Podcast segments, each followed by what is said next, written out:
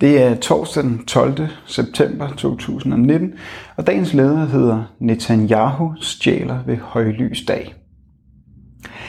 Israels højreradikale premierminister Benjamin Netanyahu lover at annektere hele Jordandalen på den besatte palæstinensiske vestbred, hvis de israelske vælgere giver magten til ham ved parlamentsvalget på tirsdag.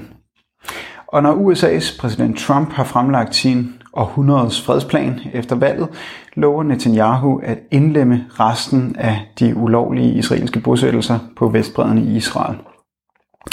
Giv mig magt til at garantere Israels sikkerhed. Giv mig magt til at afgøre Israels grænser, sagde Netanyahu i en tv-transmitteret tale tirsdag.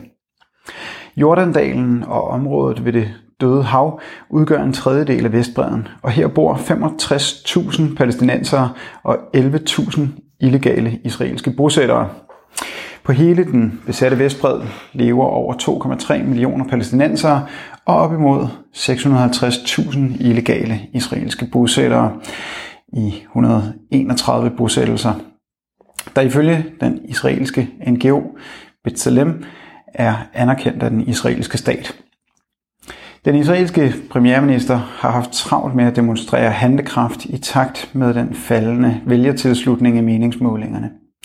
Han er parat til at sætte hele regionen i brand, hvis det kan sikre ham magten. Netanyahu har inden for de seneste par uger gennemført eller forsøgt at gennemføre bombeangreb i Gaza, Syrien, Irak og Libanon, uden at der er kommet den mindste form for kritik, bortset fra de ramte lande. Netanyahus plan er tyveri ved højlys dag og i strid med folkeretten og en række FN-resolutioner, og den er mødt med larmende tavshed.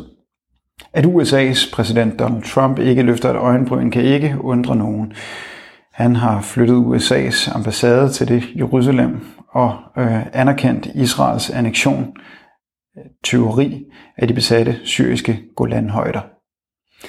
At EU og Danmarks nye udenrigsminister Jeppe Kofod er tavs som graven, står i skærende kontrast til reaktionerne, da Rusland annekterede Krim i 2017 efter en folkeafstemning på halvøen. Det blev mødt med voldsomme politiske udfald og skrappe økonomiske og politiske sanktioner, der er i kraft den dag i dag. Israel har uden nogen form for konsekvenser holdt Vestbredden og Gaza besat siden 1967. Tvært imod er skiftende israelske regeringer blevet belønnet med økonomiske og politiske samarbejdsaftaler. Netanyahus plan er ikke bare udtryk for stemmefiskeri blandt bosættere og den ekstreme højrefløj i selve Israel. Den er et led i den gamle sionistiske plan, og alle israelske partier fra den yderste højrefløj til det socialdemokratiske Arbejderpartiet støtter den.